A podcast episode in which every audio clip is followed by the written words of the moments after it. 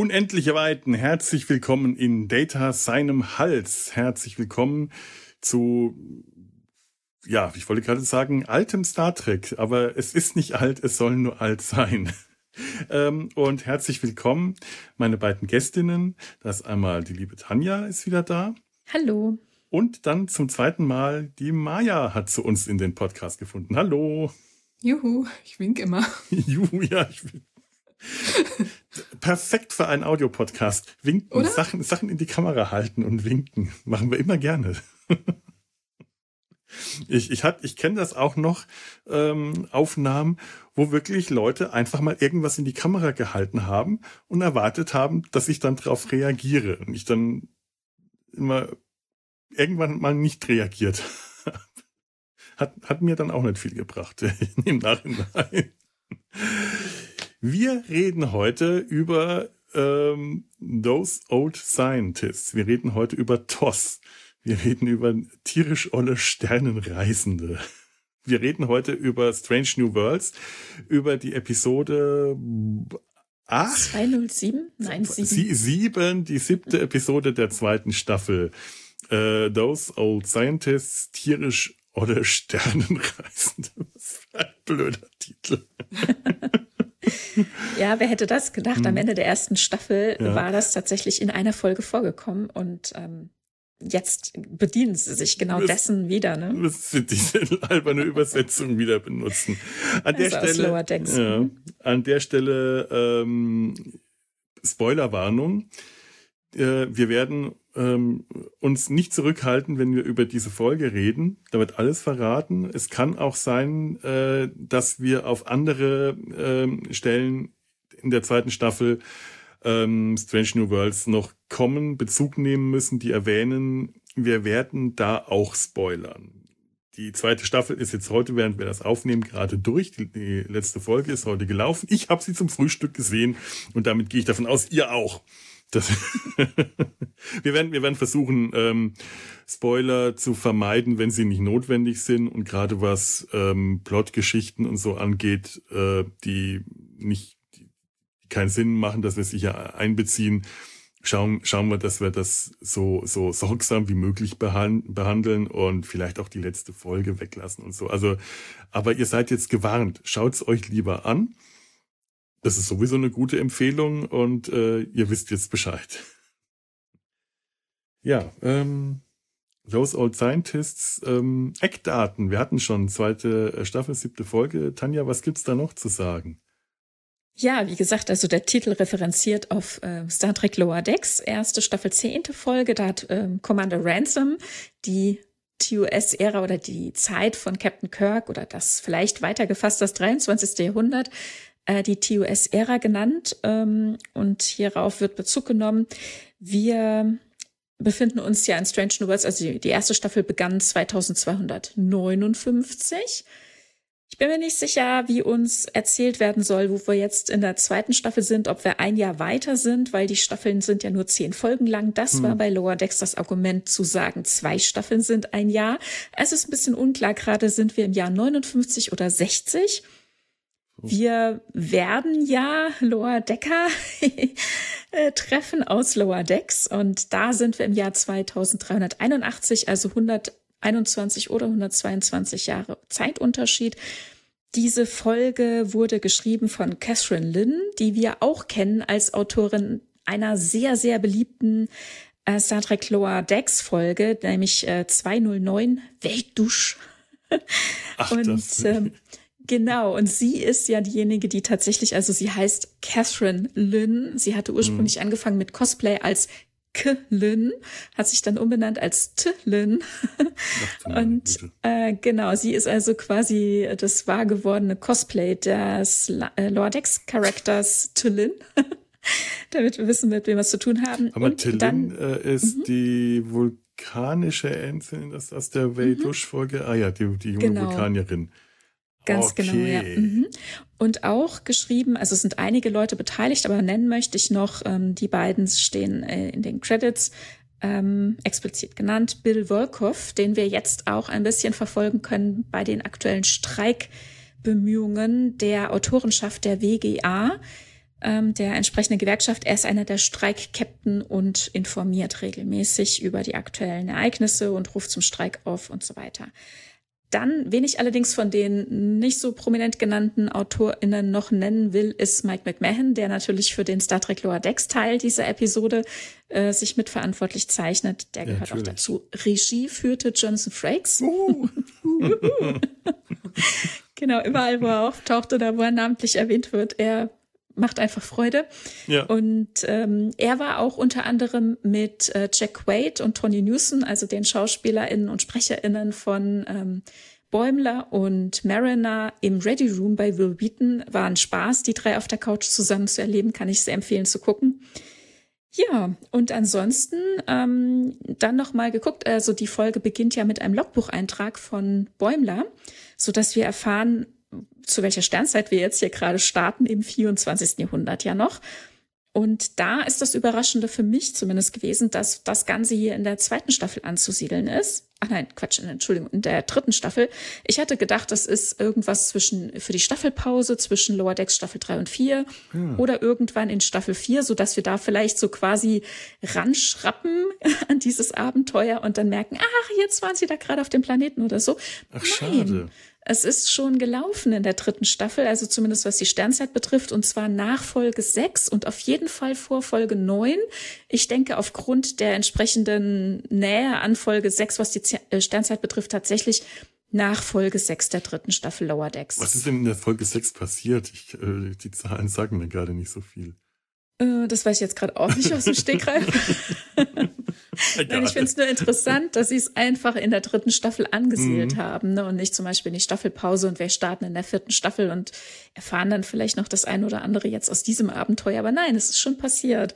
Es ist Aber schade. aufmerksame. Ich hätte das ja. wirklich toll gefunden, wenn man in der vierten ja. Staffel irgendeinen kleinen Hinweis darauf bekommen hätte, dass sie da gerade auf dem Planeten waren. Naja, gut. Ja, das, das genau, dass es so ein bisschen handfester wäre, mhm. genau. Aber wer den Lower Decks Staffel 4 Trailer aufmerksam geguckt hat, weiß ja zumindest, dass es immer zwischen den beiden noch ein klein wenig Thema ist. Naja, mal gucken. Okay, den habe ich noch nicht gesehen. Okay, dann ja, habe ich jetzt, habe ich es verraten. naja. Das war jetzt kein so massiver Spoiler, als ich jetzt heute Nacht in mein Kissen weinen werde. Also keine Angst. Und diese Crossover-Episode zwischen Star Trek äh, Lower Decks und Star Trek Strange New Worlds, die ja in der letztgenannten eben auch ja Teil der Staffel ist, ist ja was sehr Besonderes und auch so ist die Ausstrahlung was sehr Besonderes gewesen, denn wir hatten schon ähm, ein paar Tage vorher gehört, dass diese Folge auf der San Diego Comic Con exklusiv mhm. äh, in einem Raum, einer Halle laufen wird und wir aus der Ferne zuschauend quasi, also mitlesend, was so passiert, dann gedacht haben, naja, na mal toll, ob die das dann spoilen. Manchmal gibt es ja tatsächlich, dass die dann auch alle schön still sind. Also das hatten wir schon auf einem Star Trek Cruise, dass vorab was gezeigt wurde und die dann tatsächlich auch ein paar Tage lang still waren darüber auf Social Media.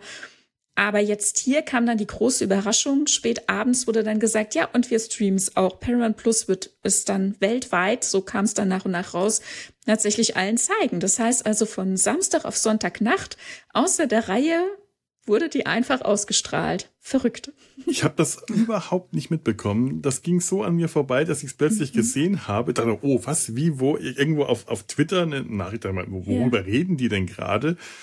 Seht das, schaut das, schreibt meinen Eltern, die sollen das unbedingt anschauen, weil die gerade über meinen Account, der auf dem Fernseher noch eingeloggt war, da haben die einen zweiten, also die haben einen zweiten Unteraccount, das geht ja bei Amazon Plus noch hoffe ich, konnten die das noch anschauen. Sagt ihnen, schaut diese Folge an, die ist toll, die ist toll, schaut die aktuelle Folge an. Ähm, habt, wolltet denen nicht verraten, worum es geht, weil meine Eltern mhm. finden Strange New Worlds toll, denen gefällt das richtig. Das ist bislang, glaube ich, äh, äh, bei mir in der Familie eher noch nicht so sonst so angekommen. Ich glaube, die, die, aus die, die Claudia schaut sich das auch gerne an, aber mhm. ähm, sonst meine Eltern haben dann aber an dem Tag es nicht geschafft und haben dann erst am Donnerstag die aktuelle Folge angeschaut. Ah, dann haben sie eine verpasst. Und haben dann nicht eben nicht die Folge mit den Lower Deckern gesehen, sondern mhm. die Folge darauf mit äh, die, diese äh, Kriegsgeschichte mit dem Kriegsverbrecher. Yeah. Und die mit mir, boah, tolle Folge, Wahnsinn, super, super beeindruckend. Und ich fange dann an, mit ihnen darüber zu reden und irgendwann merke ich, wir reden komplett aneinander vorbei. Habt ihr irgendwas anderes geschaut? naja, den haben sie dann noch nachgeholt. Ja, das war eine Überraschung. Ne? Also quasi ja. in einer Folge, äh, Entschuldigung, hm. in einer Woche zwei Folgen ausgestrahlt. Das hatte ich ja Paramount Plus eigentlich kaum zugetraut. Aber es fühlte sich vielleicht auch so ein klein bisschen wie ein Zugeständnis an, weil die aktuellen Streikbemühungen, äh, die sowohl von Seiten der Autorinnengewerkschaft als auch der Schauspielenden ähm, gerade laufen, das ist natürlich alles nicht gerade die beste Stimmung und auf Conventions natürlich nicht. Ne? Mhm. Ja klar, da muss man schon ein bisschen schön Wetter machen. Ja. So ist das. So, was passiert denn in der Folge? Maja, du wolltest uns den Inhalt äh, zusammenfassen. Mach das doch mal. Soll ich? Ja, ja, ja, du darfst. du sollst, du darfst, du musst. Du bist verpflichtet. Okay. Dann, ähm, ich würde mal versuchen, auch etwas schneller zu reden. Ein bisschen Lower Deck-Style. Ja, genau, nicht okay. so ganz 23. Jahrhundert, die sind so langsam. ihr bremst mich einfach. Ihr könnt ja irgendwie äh, reinrufen, wenn es dann doch zu schnell wird. Ich versuch's mal. Wir sind 24. Okay. Jahrhundert gewöhnt. Okay, dann ist wunderbar. Diese Folge be beginnt mit etwas Verwirrung, denn wir finden uns auf dem natürlich animierten Unterdecks der USS Cerrito wieder. Bäumler und Mariner freuen sich in Teilen über ihre nächste Mission. Immer mal wieder muss jemand von der Sternflotte auf Kronoth B, da war ich etwas verwirrt über die Aussprache, weil mal ist es Chromoth, mal Kroloth, aber okay. Mhm um am Portal von Chrome B, eines von meinen absoluten Lieblingsportalen, Routine-Portalmessungen vorzunehmen, damit im Portalbereich keine Portalprobleme auftreten. Mariner ist portalmäßig eher genervt und versteht Bäumlers Begeisterung für Portal im Allgemeinen nicht. Bäumler weist fröhlich darauf hin, dass das Tor von Pike und seiner ersten, also eigentlich der zweiten Enterprise, entdeckt wurde, und Mariner meint mürrisch, dass das Tor seit 120 Jahren nicht mehr gezuckt hat. Langweilig. Rutherford und Tandy kommen dazu und sind voll im Team Portalbegeisterung. Hashtag Wissenschaft. Alle zusammen machen sich auf zum Portal. Tandy erklärt Bäumler, dass das Portal eigentlich von Orionern entdeckt wurde und ganz eigentlich von ihrer Urgroßmutter. Bäumler bezweifelt das und tritt in ein großes orionisches Fettnäpfchen. Dann tauschen sich Bäumler und Mariner ein wenig darüber aus, wie cool es wäre, Spock und Uhura enttäuschen zu können, als Rutherford ein äh, Holobild von Bäumler in Spock-Pose macht und damit das Portal aktiviert. Bäumler wird portalisiert und findet sich zu Füßen eines überaus realistischen Spocks wieder. Wir sind also in der Zeit von Stranger Worlds angekommen und somit auch nicht mehr in einer, in einer animierten Welt, sondern alles echt Full HD 3D. Es folgt der Vorspann, der wieder animiert ist. Pike informiert uns per Logbucheintrag, dass die Enterprise eigentlich Getreide nach Setlik 2 bringen soll, aber jetzt Wichtigeres zu tun hat. Das Wichtigere ist Bäumler, bei dem für alle direkt klar ist, dass er ein Zeitreisender ist. Nach einigen Fangebäude von Bäumler und ein bisschen Stranger Worlds und Lower Decks Kulturschock finden Spock und Bäumler heraus, dass sie ihn mit einer letzten Ladung Heronium, Horonium im Portal wieder zurückbringen können. Ein plötzlich im Orbit auftauchendes, unidentifiziertes Schiff kommt ihnen dazwischen. Bäumler erkennt nach weiteren Fangebäude auf der Brücke, dass das Schiff ein orionisches IA-Wissenschaftsschiff ist und verhindert, dass die Enterprise allzu martialisch auf die Orioner regiert. Leider beamen die Orioner das Portal an Bord und hauen damit ab. Bäumler besucht derweil die Bar und wird von Ortegas und Chapel ein bisschen veräppelt, dann aber zum Filmeabend eingeladen. Ungewollt bringt er die beiden anderen darauf, dass Pike Freitag Geburtstag hat und löst eine Partyplanung aus. Noch ungewollter verletzt er anschließend Chapel im Turbolift, da er Spock als untypisch menschlich wahrnimmt und es nur als Phase ab tut. Auf der Brücke stellen die Offiziere fest, dass sie den Orioner nicht folgen können, aber dank seines Zukunftswissen und der Zeitlinien sichernden Taktik des Kurznicht-Hinsehens kann Bäumler die Sensoren der Enterprise aufmöbeln und den Orionern dann doch noch gefolgt werden. Da die Orioner trotz aller Wissenschaft immer noch Orioner sind, lassen sich auf einen Handel Getreide gegen Portal ein und das Portal kommt an seinen alten Platz. Bevor die letzte Ladung des Portals benutzt werden kann, um Bäumler zurückzubringen, kommt Mariner durch das Portal. Es wird Uronium gebraucht, um jetzt zwei Zeitreisen nach Hause zu bekommen. Da das Zeug seit 100 Jahren im ganzen Quadranten nicht mehr aufgetaucht ist, schlägt Mariner vor, dass Spock und Bäumler doch mal was zusammenpanschen könnten und nutzt die Gelegenheit, um sich selbst mit, als Hilfe beim Übersetzen von Glyphen auf dem Portal für ihr Idol Uhura zu vermitteln.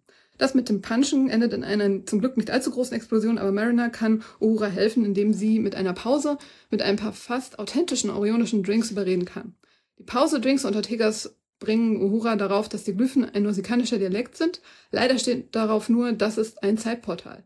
Butler will nach einem kurzen Besuch auf dem beruhigenden Maschinendeck unerlaubt per Shuttle mit den Orionern Kontakt aufnehmen, um das Getreide zurückzubekommen. Mariner ist schon im Shuttle mit der gleichen Idee. Sie werden erwischt und bekommen eine liebevolle Standpauke von Pike. Während der emotionalen Unterhaltung kommt Bäumler darauf, wie sie an Horonium kommen können. Auf der Enterprise muss, das, muss aus Traditionsgründen ein Teil der Enterprise NXO verbaut sein und da Horonium beim Bau der NX-01 verwendet wurde, haben sie nun Horonium. Bäumler und Mariner können also nach weiteren Fangebäude und Gegörle wieder zurück. Bevor sie durch das Portal kommen, sind da allerdings noch die Orioner, die auf Bäumlers Hof gefolgt sind. Aber Pike erzählt die Wahrheit vom Portal, Bäumler und Mariner von Tandy und als Pike auch noch vorschlägt, den Orionern die Anerkennung für die Entdeckung des Portals zu überlassen, sind die Orioner voll okay damit, dass Bäumler und Mariner das Portal benutzen. Die beiden sind dann auch wieder in ihrer animierten Zukunft und Bäumler entschuldigt sich bei Tandy für die ganzen Orioner Wissenschaftsportal-Entdeckungsfauxpas. Allerdings sind auf der Enterprise plötzlich auch alle animiert. Alles fühlt sich zweidimensional und komisch an und Benger fragt, was zur Hölle in den nun echten orionischen Drinks ist. Tada! Huh. Das äh, wirkte anstrengend. Du brauchst vielleicht einen Schluck zu trinken jetzt. ja. Boah, das war, das war 24. Jahrhundert. Schneller Lower Deck Style. Gut. War ja auch viel. Ja, aber ging schnell. Gut. ah, ich liebe ja dieses äh, gezeichnete Intro. Das ist so mhm. fantastisch, obwohl wir da schon im realen äh, Teil der Folge angekommen sind. Nochmal das Intro im Zeichentrickstil. Also es ist ja kein klassischer Zeichentrick, es ist äh, CGI-Rendering mit einem äh, Toon-Shader auf, auf zweidimensional gemacht. Aber es sieht so fantastisch cool aus und es ist so toll und das Warp-Gondel fressende Alien ist auch wieder da. Ich liebe dieses Tier. Das ist so großartig, ja. Das, das möchte ich als Haustier haben. Ich habe nur und keine Warp-Gondel, mit der ich es füttern kann. Ja, ich habe schon überlegt, dass ich mir vielleicht eins bald einhandel hier bei meiner Warp-Gondel, die jetzt heute geliefert wurde. Ich habe diese Ritas hier heute bekommen. Mm. Und der Koala ist auch im Abspann. Ja, oh. der Koala. Oh Gott. Neben Jonathan Frakes, ne? Ja, neben Jonathan Frakes. die sind ungefähr. mein Gott, der Koala und Jonathan Frakes, das nimmt sich doch nichts. Das ist ähm, ungefähr eine Wichtigkeitsstufe im Universum. Weil sie gleichbedeutend. Gleichbedeutend. Genau. er hat ja auch ein bisschen was von einem Koala mittlerweile eine gewisse Ähnlichkeit. Wenn man so Aufnahmen von den Dreharbeiten sieht, hat er zumindest etwas leicht Bäriges mittlerweile. Also eine gewisse Gemütlichkeit strahlt er aus. Entspannt, ne? Entspannt, ja. Ja, man merkt auch, ähm, es ist, es ist so eine Jonathan Frakes Folge, der hat einfach ein Händchen dafür, ähm, Folgen mit Humor gut zu mhm. inszenieren. Das äh, ist echt, da, ich habe das Gefühl, das ist eine Stärke von ihm und das ist einfach eine Folge mit unglaublich viel Humor. Und das Schöne ist, oder auch das, äh, das Schöne ist halt auch, dass die Humorfolgen trotzdem immer noch einen Tiefgang haben mittlerweile. Ich habe mhm. mir vor einer Weile eine alte TNG-Folge angeschaut, eine von denen ähm, aus der zweiten Staffel von den albernen Hotel Royal, die ich wirklich liebe. Aber an Tiefgang ist da natürlich, da ist null. Da muss man sich schon was überlegen, um da eine Botschaft rauszulesen, die irgendwo ganz am Rande steht. Und, und äh, Lower Decks und äh, Strange New Worlds sind wirklich Serien, die sehr viel mit Humor machen. Und trotzdem hast du auch bei, bei Folgen, die eigentlich das ähm, Potenzial haben, komplett nur albern und schräg zu sein, trotzdem wie diese Folge so viel ernste Momente, ähm, wo, wo wirklich so viel drin ist, was einen zum Nachdenken bringt. Das ist toll. Mhm. Das ist einfach klasse. Das ist die Liebe. Mhm. Also so die Liebe zum, zum, zur Geschichte mhm. und zu den Figuren, oder? Also ich weiß nicht, ob ich da jetzt so viel reininterpretiere, aber immer wenn man so Angst hätte, da könnte was ins Lächerliche kippen, das geht gar nicht, weil da einfach so viel Liebe und, und, und Wissen um die Figuren drin steckt. Also so kommt mir zumindest vor. Ja, und Achtung. Ja. Ja, genau, genau, Achtung. Das mhm. ist das richtige Wort. Ja. Ja, so kommt mir das auch vor. Mhm. Ja, also die Figuren werden ernst genommen ne, und nicht lächerlich gemacht, genau. Ja ja, selbst wenn sie lächerlich wirken, das ist ja das Schöne daran. Das sind gerade so eine Figur wie Bäumler, das ist eine wirklich eine lächerliche Figur. Und trotzdem kann man den ernst nehmen in allem, was er macht. Sowohl bei Lower Decks als auch hier der hat hier so viel äh, Tiefgang ins trotz seiner kompletten Lächerlichkeit, trotz obwohl der eine äh, äh, Witzfigur ist, bei allem wie er sich benimmt und es ist so toll. Ähm, ich habe jetzt den ähm, Schauspieler, der Name, den vergessen, Jack Quaid. Jack Quaid, hat ja auch noch gesagt, er hat ja erstmal lernen müssen, wie sich Bäumler überhaupt bewegt. Er, ja, er spricht zwar Bäumler so und er sieht auch irgendwie aus wie Bäumler, was mhm. bei Jack Wade nicht so wirklich schwierig ist, beziehungsweise bei Bäumler nicht so richtig schwierig ist, denn der hat so ein Nullgesicht, da äh, ist die Ähnlichkeit relativ leicht ähm, wiederzufinden.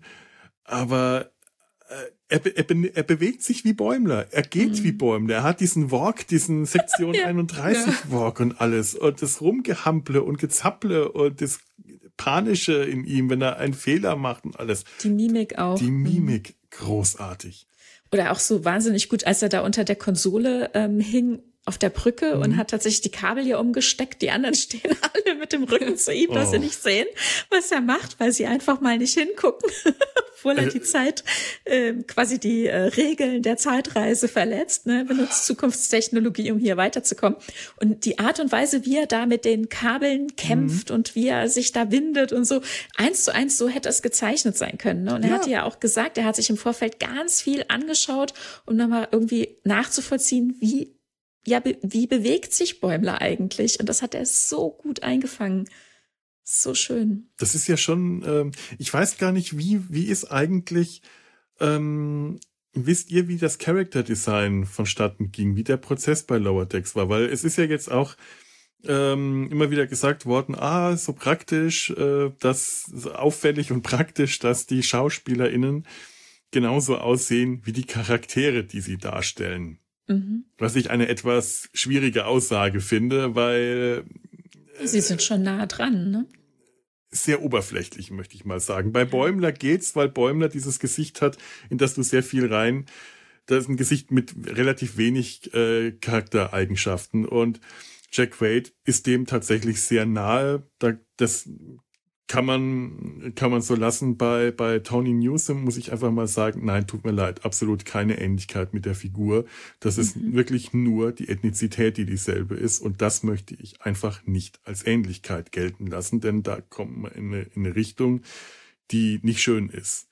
Weil, ähm, das ist nicht, das, das, da, da, da, wenn ich das als Ähnlichkeit gelten lasse, dann muss ich Sätze, äh, unschöne Sätze wie ich sage, ich sag's jetzt nicht und ihr, ihr wisst hoffentlich, welche Sätze ich jetzt nicht sagen will.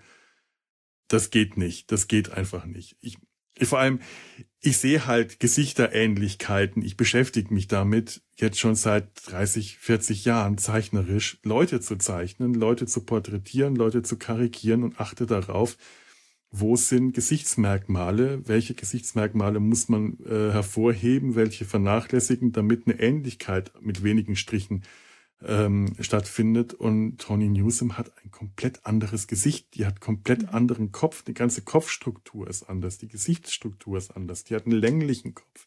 Die hat andere Augen, Nase, Augenbrauen, alles Mund. Der Körperbau ist anders als bei Mariner. Also es ist wirklich, ähm, das ist eine sehr, sehr oberflächliche Ähnlichkeit, die ich eigentlich kaum Ähnlichkeit nennen will.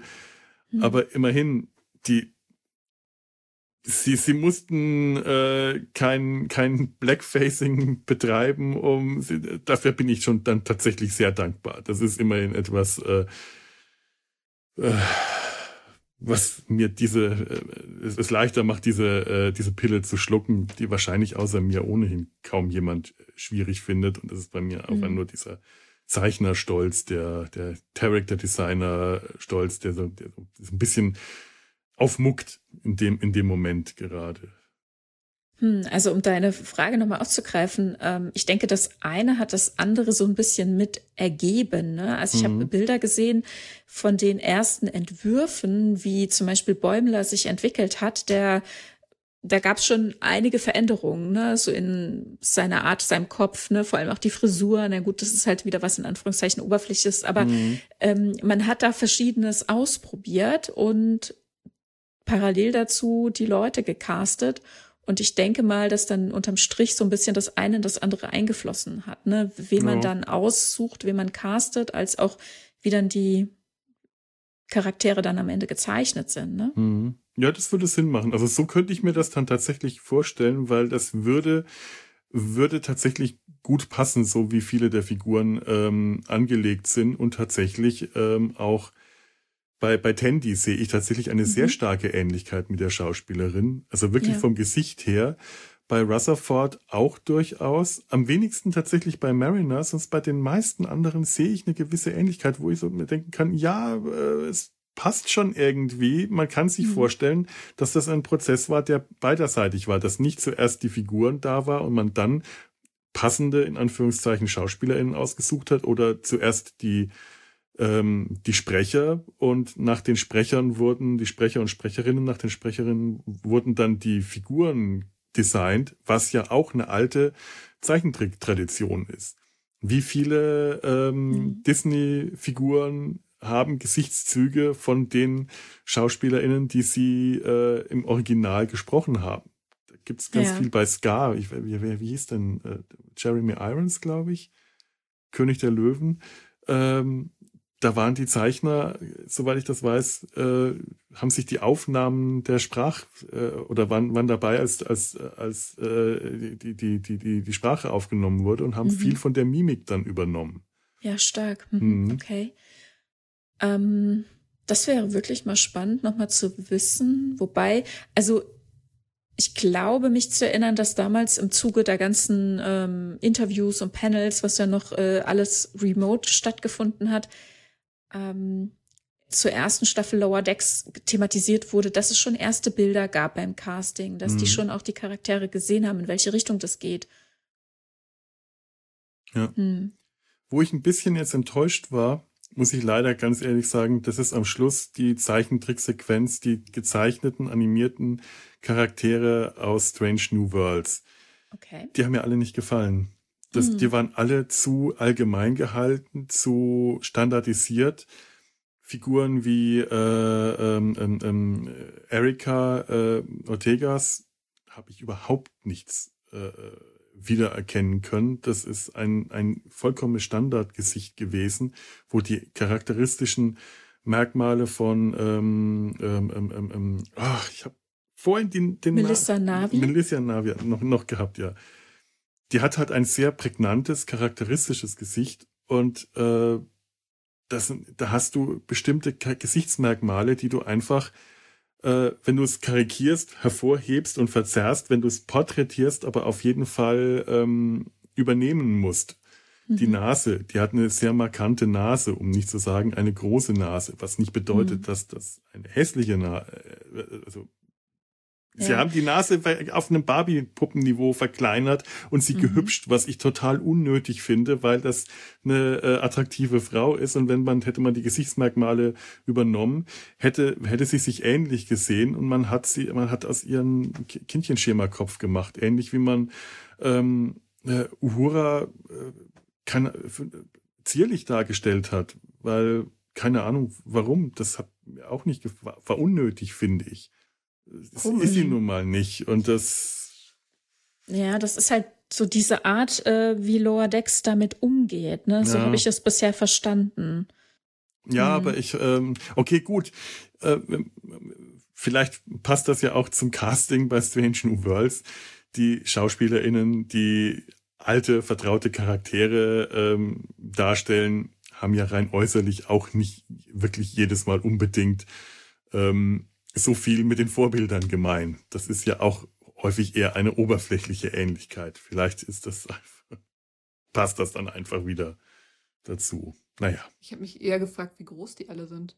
Also wenn Bäumler, also der echte Bäumler muss mhm. ja, ist ja schon ziemlich groß. Mhm. Und ähm, Rutherford und Jack sind ja größer als er und dann also es scheint ja, vielleicht ist so diese, dieser Übergang von der animierten Welt in, in die echte Welt, führt dazu, dass manche markante Nasenfalten, Größen auch durcheinandergewirbelt werden, weil ich, ah. ich habe halt nicht so das äh, Maler, den Malerblick. Ich habe mich halt eher so aufgehalten an den Sachen, haben sich denn Mühe gegeben, dass die echte Figur, sag ich jetzt mal, die 3D-Figur, die markanten Merkmale an Klamotten, Frisur und sowas hat. Und oh mein Gott, Bäums Haare sind auch so leicht lila. Und ich habe gedacht, hm. machen sie das auch in der realen Welt oder finden sie das dann zum Beispiel zu albern? Aber sie haben ja wirklich so einen leichten hm. lila Schimmer reingebracht und das fand ich cool, weil das eine gute Übersetzung. Wir hatten es ja mit dem ähm, Respekt oder Ehrfurcht oder ja. wie auch immer vor der Figur zu tun. Und sie haben ihm die Haare lila gemacht, aber halt in dem Rahmen, dass es halt nicht so, oh mein Gott, guck mal, die haben ihm die Haare lila angemalt, damit er auch aussieht mhm. wie äh, Bäums. Nee, sie haben es so respektvoll gemacht und deswegen, also ich hatte eher so nicht so diesen Malerblick drauf, weil ich habe eher so gedacht, huch, Bäumler ist ja viel älter als ich dachte, einfach weil der Mensch, der echte Mensch hat ja Falten im Gesicht oder auch mal ein bisschen Speckchen an, an den Wangen oder irgendwas. Mhm. Und das war eher so die, die Erkenntnis so, ah, okay. Sie haben halt versucht, mit den Haaren und den Klamotten das alles hinzukriegen und für mich waren jetzt auch so die Gesichter in Lower Decks jetzt nicht so krass ausdrucksstark, dass ich jetzt da Nasen so krass unterscheiden könnte. Aber ich glaube, es liegt halt einfach an meinem Unverständnis von Kunst und, und Malen oder so wahrscheinlich. Ich weiß nicht. Ja, es wäre wär jetzt, also äh, umgekehrt hätten sie jetzt extra SchauspielerInnen cast, casten müssen für diese Figuren, die die dann da äh, äh, im, im äh, Real Life spielen müssen im im im, im äh, Aber dann hätten sie es gar nicht erst gemacht, hätten ne? weil der gemacht, Gag war ja. ja. dass es eben die eben. Rollen jetzt mal zu spielen gilt, ne? Also eben. nicht nur zu Voice Acten, sondern tatsächlich, dass die beiden vor die Kamera kommen. Und so gesehen finde ich es auch tatsächlich nicht schlimm, wenn da jetzt äh, die Ähnlichkeiten nicht so groß oder nur oberflächlich sind, weil ich ja die Stimmen im Original kenne und ich kenne die Figuren und ich finde das so großartig, diese beiden SchauspielerInnen äh, in echt in ihren Uniform, Lower Decks Uniformen zu sehen und wie sie das äh, handhaben und äh, Tony Newsom ist sowieso toll.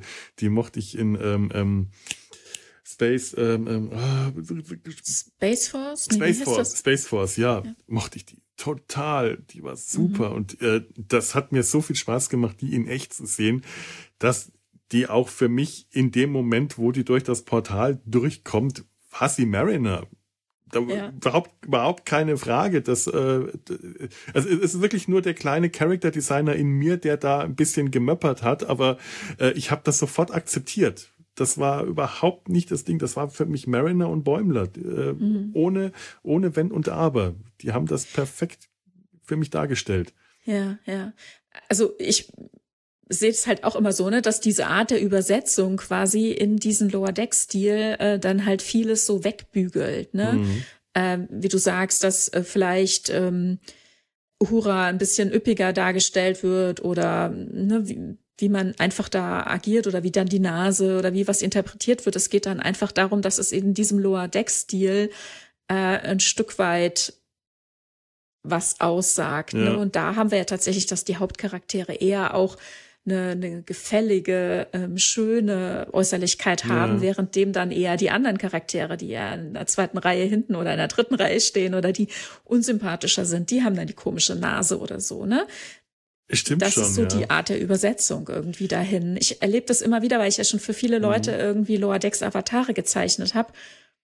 Und das dann irgendwie kommt wie, keine Ahnung, fand ich auch ziemlich unnötig, ehrlich gesagt, aber sowas wie, äh, dass dann jemand gesagt hat, aber mir hat man gesagt, mein Hintern wäre viel breiter und du musst das nochmal ändern. Und ich sag so, na ja, aber du bist schlank und im Lower Deck Stil ist das die Art und Weise, mhm. das so auszudrücken. Ne? Aber gut, dann habe ich die Prüften weiter gemacht. Aber versteht ihr, was ich meine? Ja, ne? Und genau, genau das, was, was äh, Maya eben sagte, ne? dass die Übersetzung jetzt zum Beispiel von dieser Art der, der lila Haare in die Realwelt, die sind ja eben auch nicht in diesem Knallerlila, wie wir das sonst eben gezeichnet sehen, sondern in einer Übersetzung, wie wir das im Realen gut sehen können. Das sind übrigens Perücken bei beiden. Und ähm, ich hätte mir sogar gewünscht, seine Haare wären noch durchwuschelter gewesen, etwas weniger angepasst. Aber ja, das ist die Art, eben das äh, in die reale oder in die Zeichentrickwelt da zu übersetzen. Ne? Ich fand ja, äh, äh, äh, zu seinen Haaren komme ich gleich. Jetzt, äh, mir, äh, ich, mir, mir ist halt auch aufgefallen, was du sagt hast, äh, der Lower Decks Stil, die Lower Decks Bildsprache, wie äh, Personen dargestellt werden, die Körperformen. Ist dir, äh, ich du, du kennst es besser als ich, weil du das äh, ja auch in, in äh, Vier unter Deck äh, alles besprichst und dann viel gründlicher anschaust. Ist, ähm, ich weiß, es gibt stämmige Männer, vom, vom mhm. Character Design her, einfach mhm. Telleriten und so. Gibt es ja. auch fülligere Frauen? Ich habe bislang das Gefühl, ich sehe auf Lower Decks nur schlanke Frauen. Ja, und wenn ein bisschen hm, breitere Darstellung ist, dann sind die trotzdem schlank, aber dann mhm. zeigt es das Alter, ne? wie bei Captain ja. Freeman. Die ist schlank, aber breiter als Mariner, um zu zeigen, die ist halt einfach 20, mhm. 25 Jahre älter. Ne? Hm. Das habe ich mir nämlich auch gedacht. Es ist auch eine äh, gewisse äh, Sache der Wirtschaftlichkeit, so ein Rigging äh, zu machen, wenn du schon bestimmte Rigs als Vorbild hast und sagst, so mhm. für die Figuren, die wir jetzt neu hier entwerfen, die Lower Decks Charaktere, können wir die Rigs von Figur A, B, C, D, E benutzen und mhm. setzen denen dann nur einfach andere Köpfe drauf. Mhm. Äh, und dann stellen sie fest, wir haben aber keine Figur, die, äh, die den Körper hat, der zu Uhura passt. Macht nichts, dann nehmen wir halt einen normalen Standardkörper. Äh, schlank sieht ja eh gut aus. Mhm. Mal, mal dumm gesagt. Ja, ja. Ähm, das sind, das sind häufig so Produktionsentscheidungen, die so ein bisschen aufs Budget immer schauen, egal wie hoch oder niedrig das Budget ist. Die Entscheidungen äh, findet man dann immer. Ja, und auch generell, ne, dass tatsächlich, also ich meine, das war auch ein großer Kritikpunkt zum Beispiel dann an Prodigy, ne, dass die mhm. Charaktere nochmal so super unnatürlich, super schlank und groß dargestellt sind, mhm. dass also einfach solche Körperbilder weiter bedient werden, ne, die einfach super unrealistisch sind. Und in Lower Decks haben wir das im Grunde auch, ja. Mhm. Bei Lower Decks ist es mir auch schon ganz stark aufgefallen, dass, sie, dass die da eigentlich zwei Rigs zu äh, hatten, aufgrund mhm. derer, die die Figuren äh, angepasst haben, dass du hast halt die langen, langen, dünnen, schlanken und die runden, stämmigen. Und äh, diese zwei und Muster. Da gilt schon als ja. stämmig zum Beispiel Tandy, ne, die mhm. etwas kleiner ist und etwas ähm, ähm, ich war, also äh, etwas. War jetzt, ähm, Entschuldigung, bei Prodigy war ich bei jetzt. Bei Prodigy, äh, genau da, ja, da auch, da fällt es ja. sehr, sehr auf, ja. Mhm. Ja, stimmt. Tandy ist eigentlich äh, weiblicher. Weiblicher, ähm, ja. Mhm. mhm. Das ist wahr, ja. Naja. Okay, gut. Das ist jetzt eigentlich auch schon so mein, mein äh, Character Design gemeckert, dass ich ja unbedingt aus dem System haben wollte. Ich, wenn ich die Folge ansonsten total klasse finde. und du hattest, du hattest ja eben schon ähm, Johnson Frakes und seine mhm. Regiearbeit erwähnt. Da fand ich interessant, dass er im Ready Room darauf äh, eingegangen ist, dass er quasi ganz anders gearbeitet hätte, als er das sonst gewohnt ist und dass er sich extra für diese Folge ähm, einiges abgeguckt hat bei Mike McMahon. Ne? Da hat er mhm. mal über die Schultern äh, gucken dürfen, wie der in Lower Decks arbeitet, eben auch klar ähm, eben Regie führt bei den Tonaufnahmen und ähm, hat sich da ganz viel mitgenommen, was er sich sonst so nicht getraut hätte. Die, also die, also zum Beispiel Tony Newson und Jack Quaid einfach mal laufen lassen. Ne? Und mhm. die müssen unfassbar viel Videomaterial aufgenommen haben und ich bin sehr gespannt und hoffe sehr, dass auf der, ich weiß nicht, Blu-ray, DVD-Box dann ganz viel Outtakes-Material sein wird. Das hoffe ich auch. Weil die haben ganz viel improvisiert. Die haben einmal aufgenommen, was im Drehbuch stand, und dann haben sie es einfach noch eins, zweimal und die durften machen, was sie wollen. Und da müssen die krassesten Sachen bei rausgekommen sein. Und Tony Newson sagte, sie war geschockt festzustellen, dass einige der Sachen, wo sie dachte, das war over the top, das würde gar nicht gehen, die sind in der Folge gelandet. Oh, herrlich. Oh. Ja, was passt ja zu dem Ehrfurcht und Respekt-Idee? Also da hat Jonathan Frakes ja schon sich so gedacht, okay, ich muss mhm. mir das mal angucken, was der Kollege noch macht. Und mhm. ja, aber cool. Also, dass man das dann auch so merkt, das freut mhm. mich ja nochmal. Also. Ach, toll. Ach ja, die, die Haare, genau, die Haare. Mhm. Ich habe irgendwo einen Clip gesehen von ähm, äh, Bäumlers realen Haaren, da war die Saturation raufgedreht und da hatte der wirklich ziemlich knallige violette Haare. Ähm, ich war mir dann nicht sicher, ob es an meinem Beamer liegt äh, oder an der Einstellung bei äh, Paramount Plus oder äh, weil ich es über Amazon gesehen habe, das sind ja auch schon mal Unterschiede, Unterschiede aufgefallen, dass ähm, seine Haare in der Folge mir halt auch wie dunkle Haare mit einem violetten Schimmer vorkamen, was mir auch sehr gut gefallen hat, muss ich sagen, weil mhm. ähm, der Clip, den ich dann gesehen habe mit den knallen lila Haaren, das war irgendwie, das hätte mir zu künstlich gewirkt. Mhm. So habe ich mir das, hätte ich mir das auch nicht vorstellen können. Und dass er nicht verstruppelt ist, ähm, naja, er ist halt ein Pike-Fan. Und Pike ist bekannt für seine Diplomatie, sein, ich weiß nicht, Wohlwollen, Geduld und seine tollen Haare. Das, das, war doch bestimmt auch improvisiert, oder? Ja. so ah. toll. Allein das oh. Gesicht von Anson Mount an der, das ist der Stelle. Hammer. Das ist der so Hammer, ja. Endlich sagt's mal einer. Toll. Übrigens muss ich ganz ehrlich sagen, dass Pikes Haare in, äh, in dem Realteil sehr viel beeindruckender sind als im Zeichentrickteil. Mhm. Da hat man die eher zurückgenommen. Wahnsinn. Und äh, Anson Mount hat gesagt, er hätte es ja nie geglaubt, also jetzt die ganze Staffel über, ne? Aber hat mhm. im Interview gesagt, dass er ähm, das nicht gedacht hat, dass seine Haare jemals so ein Thema werden, aber er ignoriert das jetzt. Er nimmt es einfach hin. Er arbeitet nicht dagegen. Er lässt es einfach laufen. Seine Haare sind jetzt zu eigenem Ego quasi erwachsen. Pikes Hair hat einen Twitter-Account und, und spricht für sich und so. Ja, also, oh mein. Oh. Ja, ich meine, das ist der beste Charakter des ganzen Franchises. Das sind Pikes Haare. Was soll man da machen? Da kann man nicht mehr gegen ankämpfen. Das muss man einfach akzeptieren. Nicht mal Bäumler. Und sie haben einfach ein ja. Wahnsinns-Haar-Department. Ne? Also das haben sie nämlich auch gesagt. Also auch ähm, hier die Schauspielerin von Una, Rebecca Romaine, die mhm. meinte, na ja, wenn den ganzen Tag so ein Haar-Department um dich rumläuft und alles wieder zurechtlegt, dann ist das natürlich immer so. Ne? Das ist natürlich ja. perfekt. Das wäre schön, wenn wir das alle hätten. Naja, und Haare und Star Trek, das ist ja nun auch wirklich eine lange Tradition. Die geht bis zurück zu Toss, bis zu, ähm, ähm, wie hieß sie, die blonde Yeoman? Ähm, Jenny's Rand. Jenny's Rand mit dieser irren Flechtfrisur, diesem, diesem riesen Turm an Haaren und dem Geflocht, der geflochtenen Friese. Das ist Dem Gedenkschachbrett. Mhm. Dem Gedenkschachbrett, das ist Wahnsinn. Und die Frisuren bei TNG, ich bin auch immer wieder fasziniert, was, oder Deep Space Nine, alle haben sie äh, erst so bei äh, Voyager hat das ein mhm. bisschen nachgelassen, dass die Haare irgendwann wieder, die Frisuren, wieder normaler wurden. Ja, ja, stimmt. Das ist fast ja. schade gewesen. Marina Sirtis sagte, sie, äh, Star Trek wäre wahrscheinlich maßgeblich mit einem Ozonloch beteiligt. ich kann es fast glauben. Ja, das dürfte über Hollywood wahrscheinlich größer gewesen ja. sein als sonst wo auf der Welt, das Ozonloch. Oh Mann, oh Mann.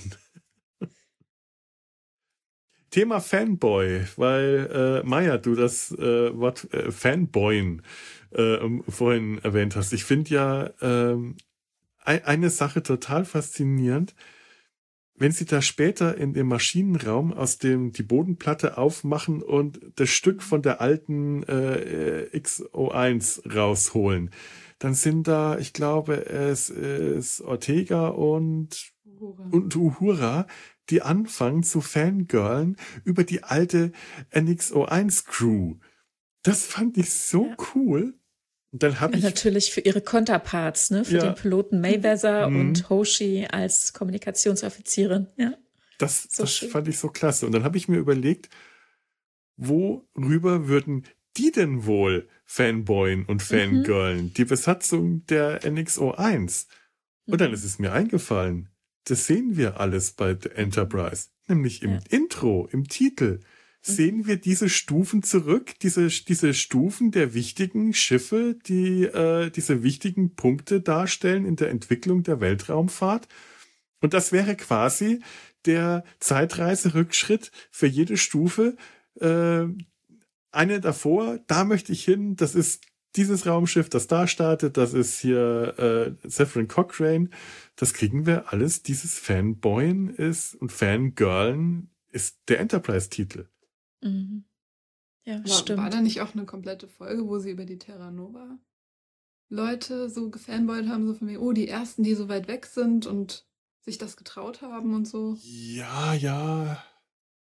Also natürlich haben sie Zephyr Cochrane, den sie immer befanboyen können und auch Archers Vater eigentlich. Mhm. Aber diese eine Folge meine ich mich so zu erinnern, wie sie sich auch so Fotos angucken und dann sagen, ah, guck mal, ja, ja, mhm. das müsste auch irgendwo erste Staffel oder so gewesen ja, sein. Ja, ja. Wo sie die Kolonie ähm, entdecken ne? und mhm. nicht wissen, was aus den Leuten genau. geworden ist. Die verschwunden, ja. die getilgte. Ja. Oder wie sagen die dann, wir wurden getilgt? Genau, also diese verschwundene Kolonie. Ich weiß nicht, wie es hieß, aber ja, genau das. Ja.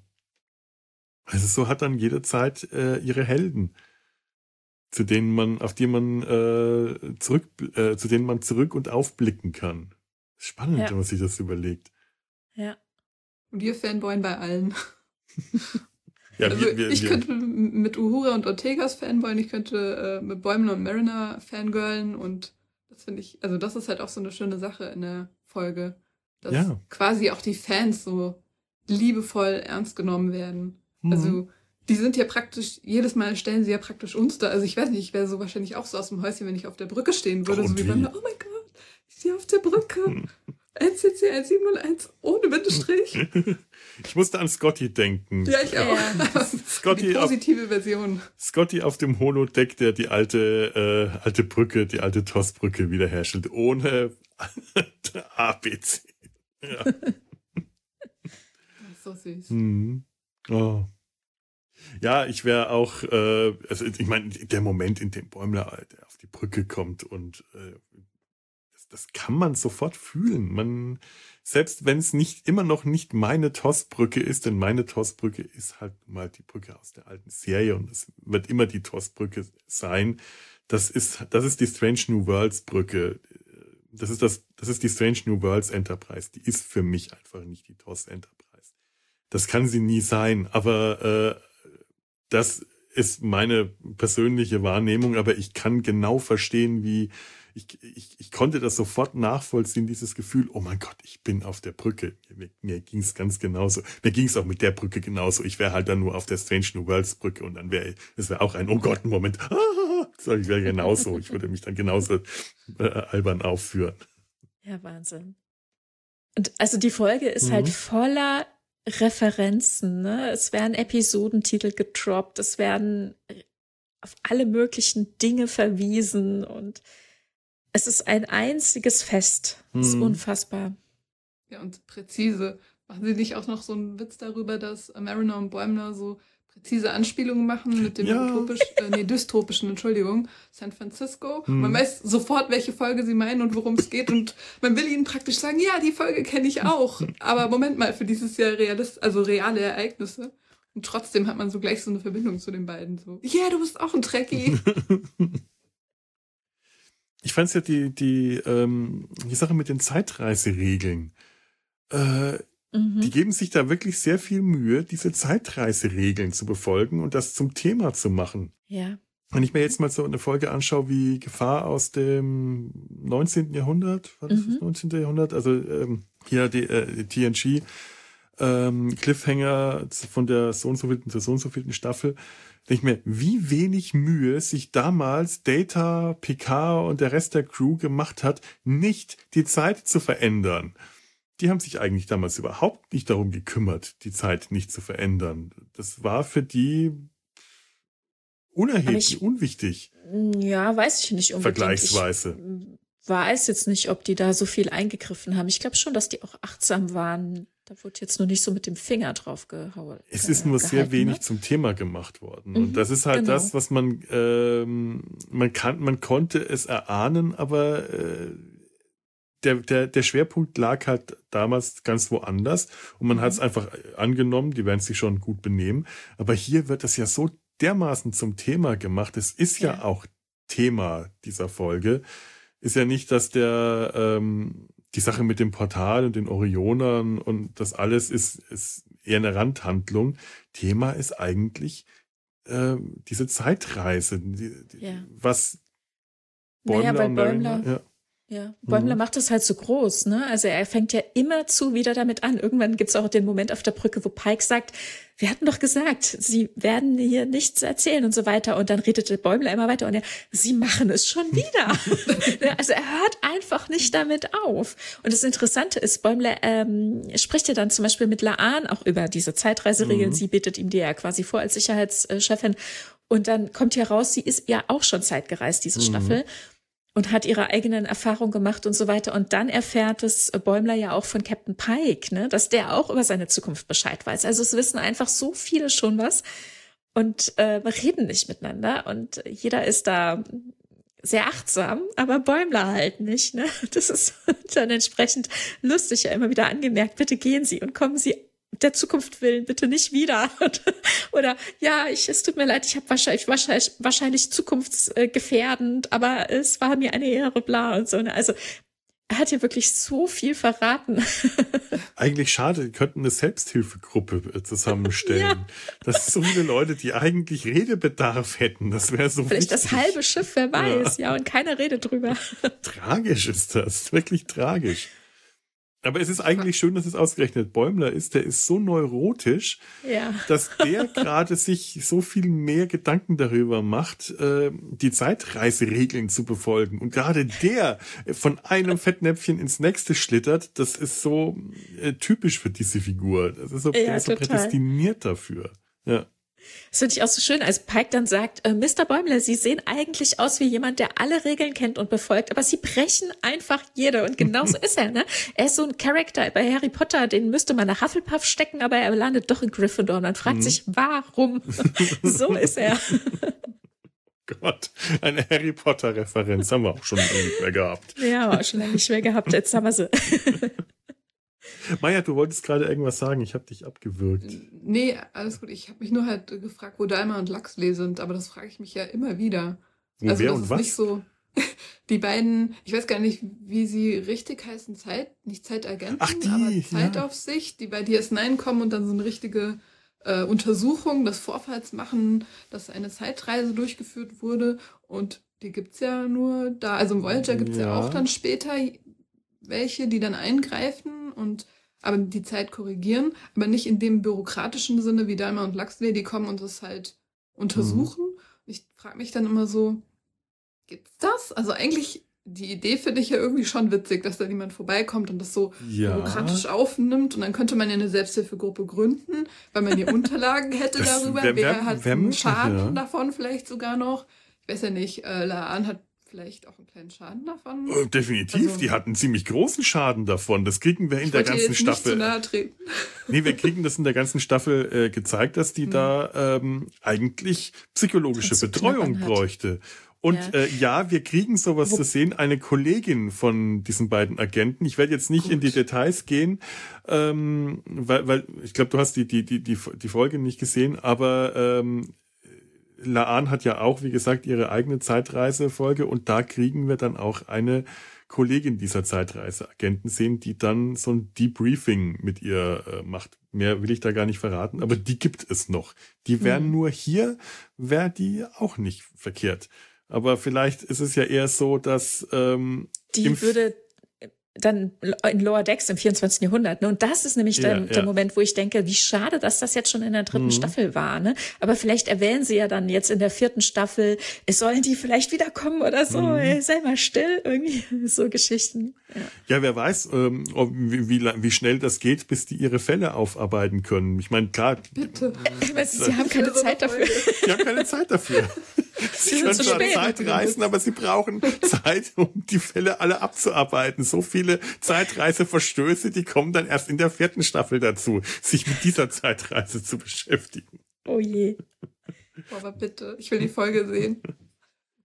Ja, wirklich. Äh, die, nein, also auch die, äh, welche, die in Lower Decks oder die in die Strange New Worlds? Lower Decks. Lower Decks ja.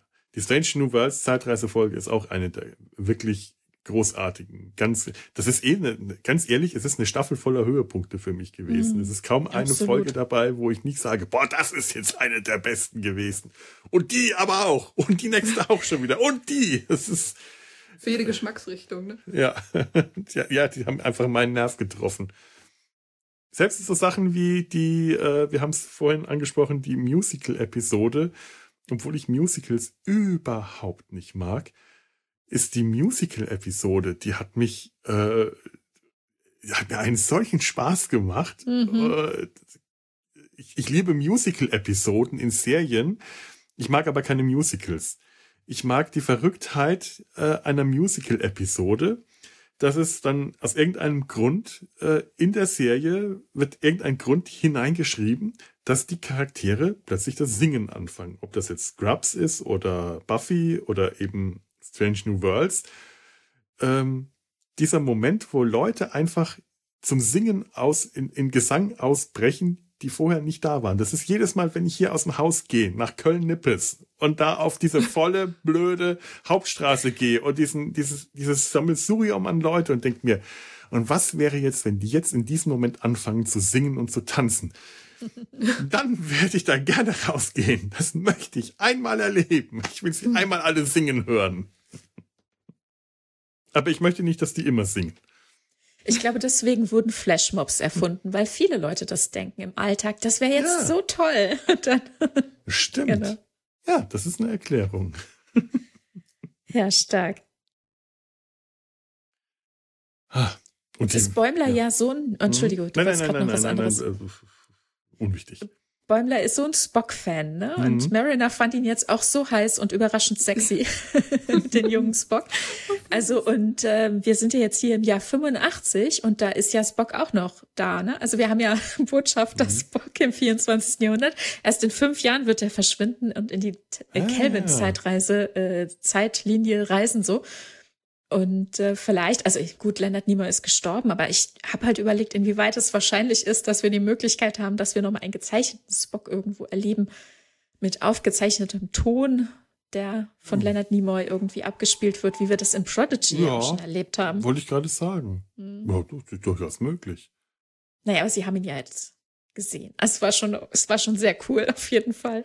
Naja, also äh, wenn es eine Serie in, in, äh, im Franchise gibt, wo Gastauftritte an der Regel sind, an der Tagesordnung, dann ist es Lower Decks.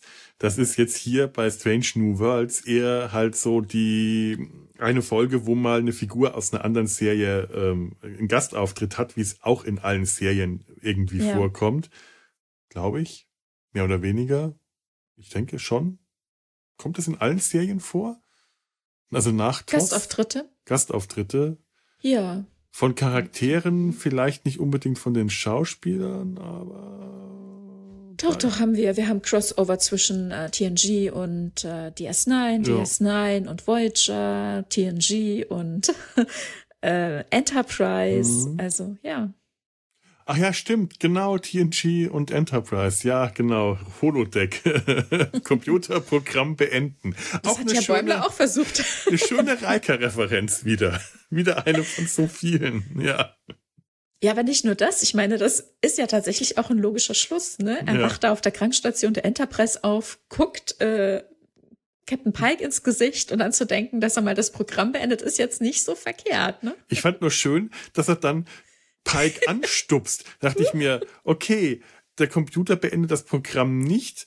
Wenn er jetzt da immer noch glaubt, dass es Holo, ein Hologramm ist, würde das Anstupsen in dem Fall nichts nützen. Vielleicht glaubt er aber, dass es eine Halluzination ist. Ich denke auch, ne, dass, mhm. dass er denkt, er träumt oder er, er halluziniert, ja. ja.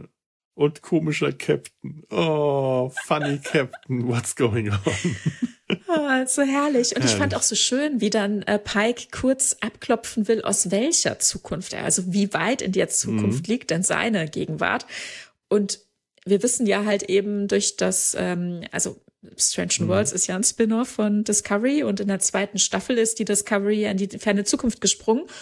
Und es wäre natürlich auch interessant zu wissen, ah. ne, wenn die aus der gleichen Zeit jetzt gewesen wären, Bäumler und Mariner, dann hätte man ja vielleicht was über die Discovery erfahren können, dass die gut angekommen ah. sind, dass Michael Burnham Spocks Schwester existiert und so weiter. Also das ist ja durchaus eine legitime Frage, ne, wenn jemand aus der dran, Zukunft kommt. Da habe ich mhm. gar nicht dran gedacht, aber es stimmt. Mhm. Das ist wirklich interessant, ja. Aber es war natürlich viel zu nah, ne? 120 mhm. Jahre ist viel zu nah. Und auch interessant, als ähm, Bäumler sich dann gegenüber Una so merkwürdig benimmt, weil er ja von ihr das, das Recruiting-Poster im Schrank hat. Oh. Nummer Una. Also wirklich so. Ach toll. Also heißt der Mario oder was ist da los? Also, Numero Una. Also, also äh, die ganze Una-Geschichte äh, äh, in der Folge ist großartig, wie sie Herrlich. irritiert ist, weil ja. er vor ihr irgendwie Angst hat. Mhm. Und alle himmelt er an, aber bei ihr entwickelt er Panik und sie weiß nicht, was da los ist und hat äh, das Gefühl, das passiert in meiner Zukunft irgendwas Schlimmes und dann, das ist ja wirklich beunruhigend, ne? Ja. Und wie, wie sie dann sagt, weiß der was über mich und meine Zukunft? Und Pike so erst noch, ach was? Und dann kommt es ihm kurz und ist so, Oh, ähm, ja. Hm. Also ich meine, ne, also wenn jemand Wissen aus der Zukunft irgendwie dann doch schwerwiegend ähm, bedenken sollte, dann ist es ja eben Pike. Ne? Mhm. was soll er da noch sagen? Puh. Ich habe ja. mich auch so ein bisschen erinnert gefühlt an diesen zeitreisenden Historiker aus oh, TNG. Ja, ja, ne, also der war ja dann gar nicht aus der Zukunft, aber so wie er da aufgetreten ist, auch so lächerlich und auch so kommentierend mhm. von wegen, ach sie, ah, oh, ne, und alle so, was, was, was, was ist los? Nein, ich will es nicht wissen. Aber was soll das? Ja, also ich meine, so benimmt man sich nicht aus der Zukunft. Das ist so unhöflich. das ist unhöflich, das ist schön. Das ist super. Das ist unhöflich. Aber es ist auch ein, ein, Zeichen für diese Deepness in dem Witz. Also mhm. der Witz endet ja dann damit mit dem ähm, Ad Astra per Aspera und mhm. wir alle wissen, oh mein Gott, und denken an die ganzen Ereignisse von der ganzen Staffel, äh, nicht Staffel, aber von der ganzen Folge und denken uns, ja, ich will jetzt nicht sagen, dass man da äh, Tränen in den Augen hat, aber man denkt sich so, man sieht auch so ein Unas Gesicht und ja. da liegt halt diese ganze, diese ganze Bedeutung dahinter von ja. einer ausgestoßenen zu einer akzeptierten bis hin zum Postergirl. Also mit ihr man, macht man ja Werbung in der Zukunft und mit diesem Spruch, den sie ja auch geprägt hat. Und dann bringt man mit so einem, mit einem Witz, der gut ist, auch noch so viel Bedeutung rüber. Also Ganz das genau. so ein cooles Beispiel dafür. Das passiert hier ein paar Mal, mhm. aber ja. da habe ich echt gedacht, ach Una, wie ja. schön, du weißt jetzt was über deine Zukunft, was ja eigentlich unerheblich ist für, hoffentlich, also für den Verlauf der Zukunft. Wer aber weiß. hat sie jetzt, ja klar, aber es ist halt schön, dass sie jetzt quasi so ein, auch so ein kleines Geschenk hat, so nach dem Motto, mhm. ein bisschen Selbstversicherung und, und auch vielleicht Befriedigung daraus ziehen kann, dass ja. sie jetzt das Postergirl ist. Weil, also, und die, der nächste Level ist ja quasi, dass ein Poster-Girl, ein Pin-Up-Girl, so haben sie es ja selber mm. gesagt, die eigentlich so negativ behaftet ist. Und plötzlich ist es dann so eine positive Bedeutung. Also das ist nochmal so ein Layer, finde ich, von diesem Witz irgendwie. Ja. Es wird ja auch noch, ähm, Mariner sagt, sie sind das Poster-Girl beziehungsweise Poster-Frau. Das ist ja auch dieses, dieser Sprung von Girl zu Frau.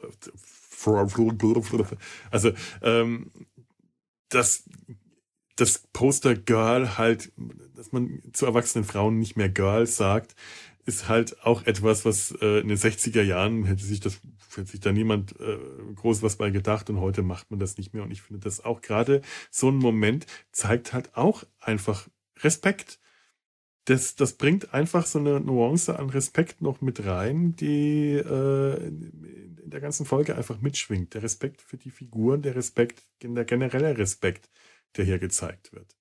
Hm. Und schön, ja. dass dann ähm, äh, Ransom noch am Ende vorbeikommt und äh, sagt, ah, schärfste Nummer eins ever.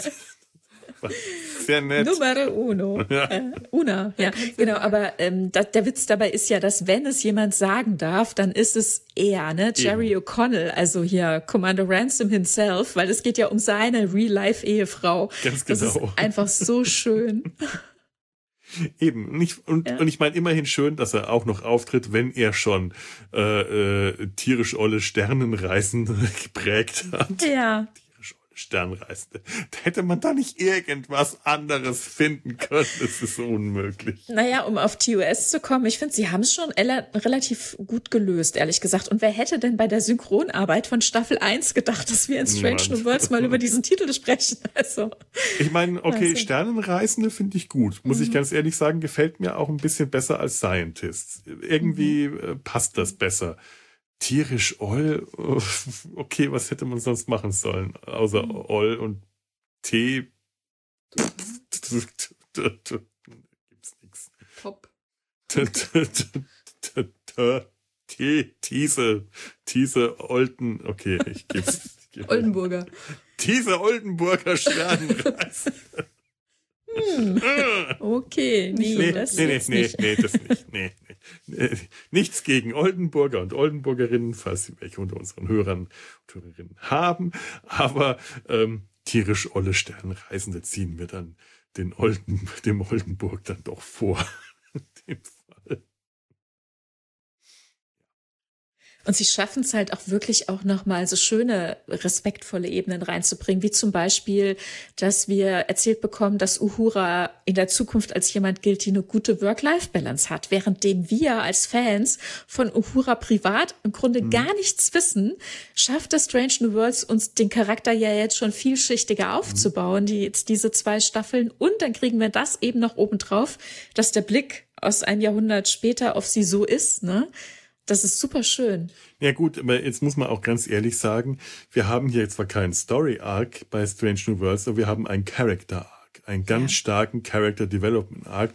Die Figuren kriegen alle eine Entwicklung und die machen über die Staffel hinweg Charakterentwicklung durch. Ja. Ähm, so viel äh, Entwicklung wie äh, nimm äh, wie wie eine in Figur. In sieben Staffeln TNG haben sie nicht so eine Entwicklung wie in einer Staffel Strange New Worlds. Wie in einer Folge Strange New Worlds. Jordi hat bis zu Picard keine Entwicklung bekommen. Der hat erst in Picard am Ende dieser letzten Staffel hat er eine Charakterentwicklung durchgemacht wenn man es mal ganz böse sagen will. Und das ist hier natürlich ganz anders. Es ist auch definitiv eine Strange New Worlds Folge, keine Lower Decks Folge. Das habe ich mir ja, auch schon überlegt, ja. ob man das umgekehrt auch bei Lower Decks einbringen könnte. Aber wenn du als äh, Strange New Worlds ähm, Fan oder Zuschauender ähm, diese Folge siehst, kommst du mit den Lower Decks Charakteren ziemlich schnell klar. Ich glaube, mhm. da kommt man recht schnell rein und versteht die, wie die funktionieren. Während man umgekehrt, wenn man nur Lower Decks kennt und Strange New Worlds nicht kennt, weiß man nicht so richtig, was da passiert, weil ganz viel von dem, was da passiert, ist Charakterentwicklung.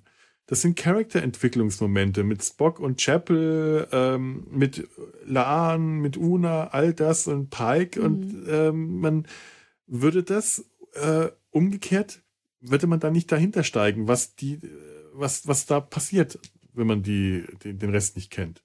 Naja, gut, die Folge beginnt ja auch mit diesen typischen kleinen ähm, Ausschnitten äh, aus der Vergangenheit, mhm. ne, wo man nochmal die Charaktere so angespielt bekommen. Ne? Sie greifen ja da teilweise auch sehr weit zurück in Strange New Worlds, teilweise ja, ja bis hin zu Discovery dass wir ähm, kleine Momente sehen, um nochmal abgeholt zu werden. Aha, um diese Momente, um diese Charaktere, um deren Geschichte an dem und dem Zeitpunkt, da wird es jetzt in dieser Folge gehen. Da versuchen sie einen ja schon immer sehr abzuholen, so wie wir das früher auch immer hatten in DS9 etc. Mhm. Ne?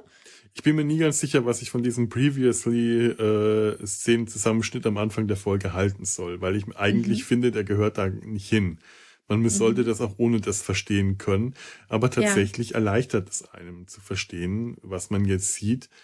Ähm, ich möchte, ich, ich ich möchte, ich überspringe das nicht, ich schaue mir das an, aber ich frage mich immer, wenn ich es jetzt überspringen würde, hätte ich dann Probleme oder brauche nee. ich das mit mhm. diesem Wink mit dem Zaunpfahl?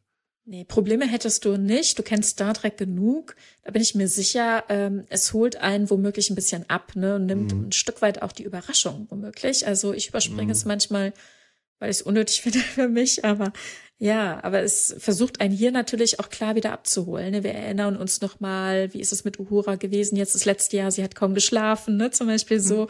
Und dann kommt Mariner und sagt, ah, du, du kannst so viel und du hast so ein tolles Leben und lalala. Also, und das sind natürlich ähm, interessante Momente, ne? wo wir uns ja eben gefragt haben, inwieweit äh, gefährden die denn wirklich die Zukunft?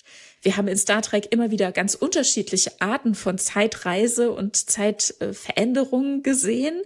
Ne? Also wie zum Beispiel das ähm, die Geschichte mit der Kelvin-Zeitlinie, ne, da hat sich direkt eine neue Zeitlinie eröffnet. Das haben wir ja häufiger in Star Trek gesehen. Aber wann sich wirklich eine neue Zeitlinie öffnet oder wann die bestehende Zeitlinie umgeschrieben wird oder wie jetzt hier tatsächlich, dass es sich selbst erfüllend ist, ne? dass all das, was mhm. sie getan haben, was Bäumler und Mariner hier ähm, verursacht haben, also allein schon, dass diese Zeitreise stattgefunden hat, das brauchte es, um das Wissen im 24. Jahrhundert ähm, herzustellen. Also ne, den Status quo, den wir schon hatten, ne? dass eben vor 120 Jahren dieses Portal einmal an war, irgendwie mhm. so, das mussten die auslösen. Ne? Also alles, was sie gemacht haben, war nicht verändernd, sondern sich selbst erfüllend. Und so ist es eben bei den Charakteren ja jetzt auch, wie zum Beispiel, dass ähm, Spock jetzt nach neuester Entwicklung und Bäumler ist ja ein bisschen besorgt, dass er daran schuld ist, seine menschlichen Emotionen ergründet und jetzt auch mal zwischendurch einfach unkontrolliert lacht und ist wirklich beängstigend. also er muss da noch ein bisschen üben. und ähm, und er dann mit Chapel drüber spricht und für sie ist das ja wie ein Schlag ins Gesicht, weil sie ist ja diejenige, die verantwortlich dafür ist, dass er seine menschlichen Gefühle ergründet und Bäumler ist dafür verantwortlich, dass sie das Ganze jetzt quasi abschließt, dass sie sagt, ah, es hat keine Zukunft und das muss jetzt hier enden, ohne ihn quasi, also Spock abgeholt zu haben. Das hat ja dann in der, im, Laufe, im Laufe der Staffel ja. jetzt dann auch noch Konsequenzen und Uh, wow. Huh. Jess Bush, ohnehin eine meiner Lieblingsschauspielerinnen in der Serie. Wenn ich die sehe, was bei ihr in ihrem Gesicht immer vorgeht. Die kann so mhm. viel mit ihrer Mimik ausdrücken. Allein in dieser Szene im Turbolift, ja. wo Bäumler von einem Fettnapf in den nächsten rutscht und du merkst, wie sie das verletzt, wie sie das kränkt, wie sie daran zu arbeiten hat. Und er das dann plötzlich versteht endlich und er dann äh, rumstammelt und sagt, oh Gott, ich sollte so schnell wie möglich von diesem Schiff runter, bevor ich, sie hält den Turbolift an und geht raus.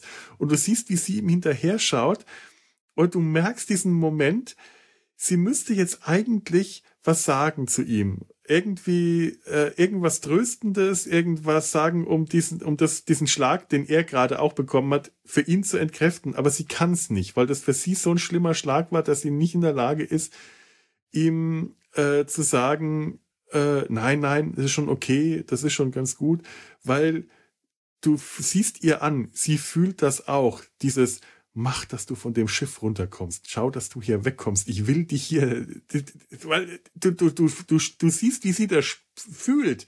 Das, was er sagt, er muss hier so schnell wie möglich vom Schiff runter und sie, sie sieht diese, man sieht in ihrem Gesicht diese Zweigerissenheit. Sie möchte ihm zustimmen, sie möchte ihm mhm. widersprechen und das, äh, vielleicht äh, interpretiere ich jetzt viel mehr in das Gesicht von Chess Bush hinein, als es möglich, als, als, als, als da drin ist. Aber ich finde sie einfach großartig. Das ist ja. eine so tolle Schauspielerin.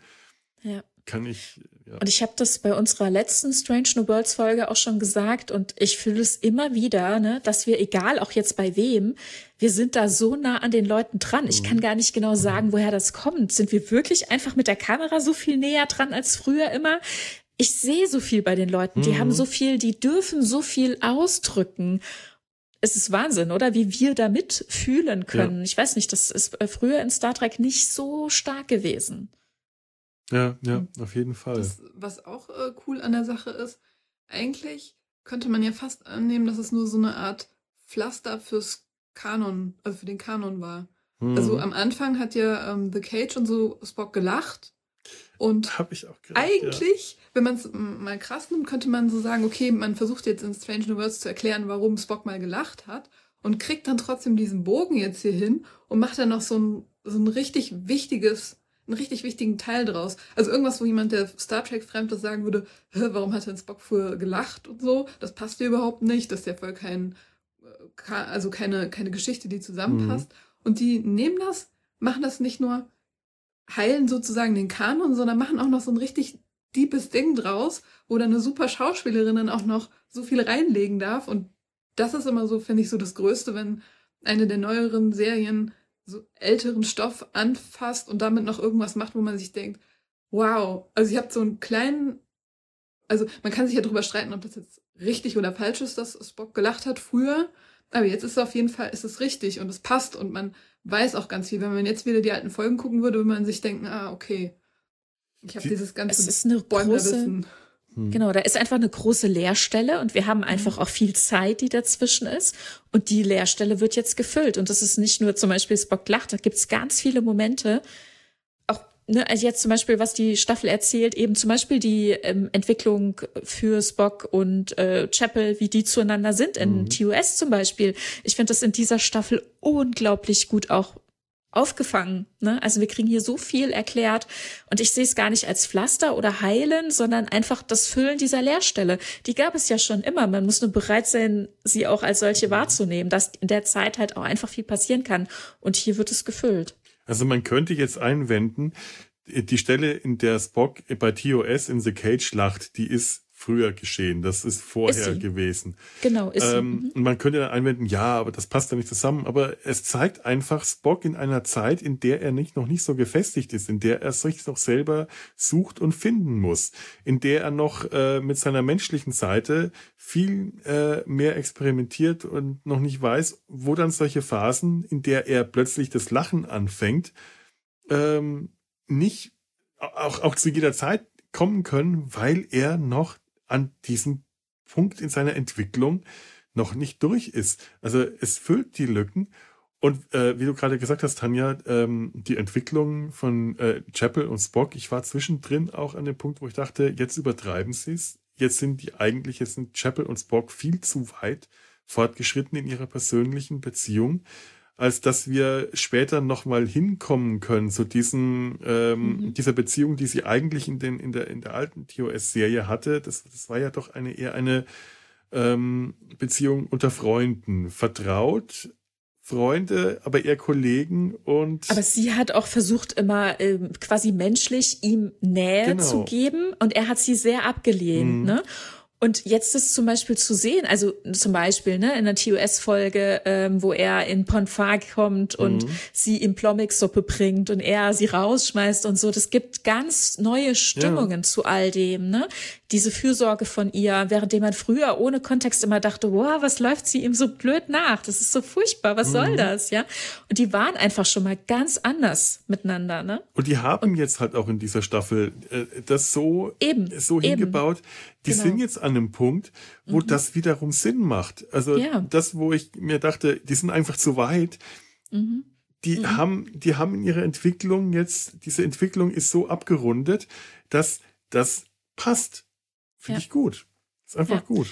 Und Spock und ähm, dieses jetzt hier in dieser Staffel haben wir eben diesen bewussten Schritt zu diesen menschlichen Emotionen, mhm. währenddem das vorher, glaube ich, immer so unreflektiert passiert ist. Ne? Mhm. Also er wusste nicht so richtig, wo er steht. Das haben wir in der ersten Staffel ja auch zum Beispiel mit Tippring, wo er sich auseinandersetzen muss und äh, wo ihm dann halt auch klar wird und auch Tippring klar wird, dass er deswegen auch bei der Sternflotte ist, weil er hier beide Seiten sein kann. Ne? Mhm. Ne? Er ist nun mal aus zwei Kulturen stammen, die sehr, sehr unterschiedlich mit zum Beispiel Emotionen und ähm, miteinander umgehen.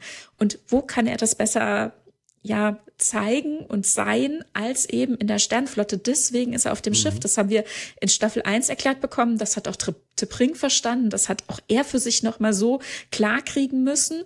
Und jetzt hier dieser Schritt, diese bewusste Erforschung des, der menschlichen Emotionen und dann im Laufe der Staffel auch das bewusste Ablegen dessen, wo er natürlich jetzt auch weiter auf einer Reise ist. Ich denke, die nächste Staffel wird er auch auf jeden Fall weitermachen. Und ich finde, diese Reise sehen wir auch in TUS immer und immer weiter bis hin, finde ich, gipfelnd im ersten Kinofilm, wo er dann mhm. den Schritt gegangen ist, dass er das Kulinar ablegen will, damit auch nicht zufrieden, immer noch mit seiner zerrissenen Identität irgendwie kämpfend und dann ja eben dadurch, dass er Vicha hörte, ja. das Kulinar doch abgebrochen hat und dann im Kontakt mit Vicha feststellt, nee, da ist auch keine Antwort. Wir müssen die Antwort in uns selbst finden und für sich dann klarkriegen, wer bin ich und was will ich. Und er will dann eben wieder in der Sternflotte dienen. Ne? Also so eine riesen, über Jahrzehnte dauernde Reise, immer wieder diese Identität irgendwie ist für sich mhm. hinterfragend.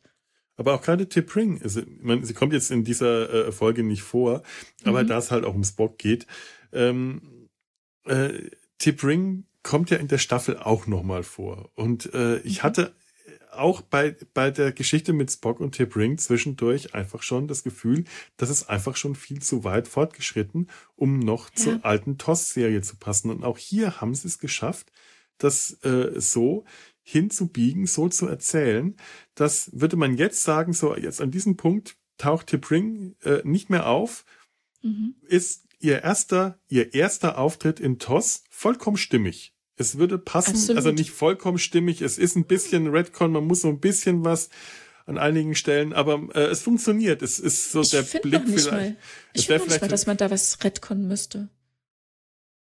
Nee, eigentlich nicht. Also für mich würde es tatsächlich passen, ne? Wenn, also wenn jetzt tatsächlich Funkstille ist für so viele Jahre, dann ist ja. diese Überraschung natürlich so groß. Und dann ist die Überraschung auf den Gesichtern der anderen auch wieder verständlich. Das stimmt, die Überraschung. Die wir früher, der, ja. die wir früher interpretiert haben als, oh, sie wussten nicht, er ist verlobt, sie kannten De Bring nicht. Doch, sie kennen sie teilweise zumindest, ja. nicht alle, aber teilweise, ne? Und die Überraschung Cheppe, ist so Uhura, groß, weil das so lange zurück, Genau, aber es ist schon so viele Jahre zurück und man dachte, ne, und jetzt plötzlich kommt dieses große Thema, ne, mit dieser mhm. traditionellen Geschichte da auf Vulkan und so weiter, das wird dann so groß gemacht, dass daher die Überraschung kommen kann. Also es lässt einfach viele Momente in TOS sich nochmal ganz neu beleuchten. Ne, das finde ich so stark. Und ich finde gar nicht, dass dann da hier in Strange New Worlds was gebogen werden muss zum Beispiel, sondern es lässt sich einfach entwickeln. Ne? Man lässt mhm. der Sache ihren Lauf, es entwickelt sich und wir mal gucken, wie lange die Serie noch läuft, was dann noch weiter kommt. Aber bisher ist es wirklich wunder wunderschön. Nachdem ich jetzt heute die letzte Folge gesehen habe, hoffe ich, dass sie nicht nach der zweiten Staffel abgesetzt wird. oh Gott, hör auf. Das dürfen die mir nicht antun. Nein, Bitte das dürfen nicht. sie nicht. Kein Nein. Spoiler, aber wehe, die setzen die jetzt ab. Das wäre das Schlimmste. So, und mit dieser persönlichen Note äh, beenden wir jetzt nicht die gesamte Folge, sondern äh, lediglich den ersten Teil dieser äh, äh, wieder doch recht lang gewordenen Folge. Den Rest findet ihr dann auch wie üblich hier bei NRVision in der Mediathek. Und bis dahin äh, und ich hoffe natürlich, dass ihr die nicht nur findet, sondern auch wieder einschaltet und anhört. Und äh, bleibe erstmal bis dort an dieser Stelle mit Live long and prosper, lebt, ach nee, flott, äh, ja, und in Frieden ähm, verabschiede ich mich hier schon mal von euch.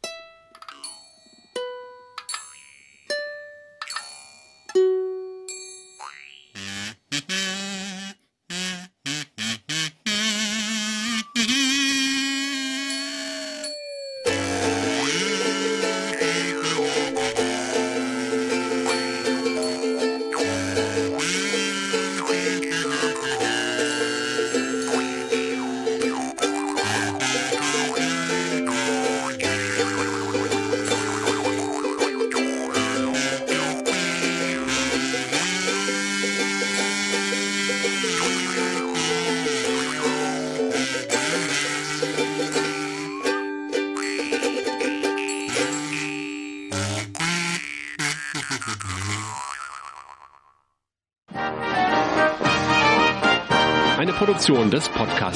des Podcast Imperiums.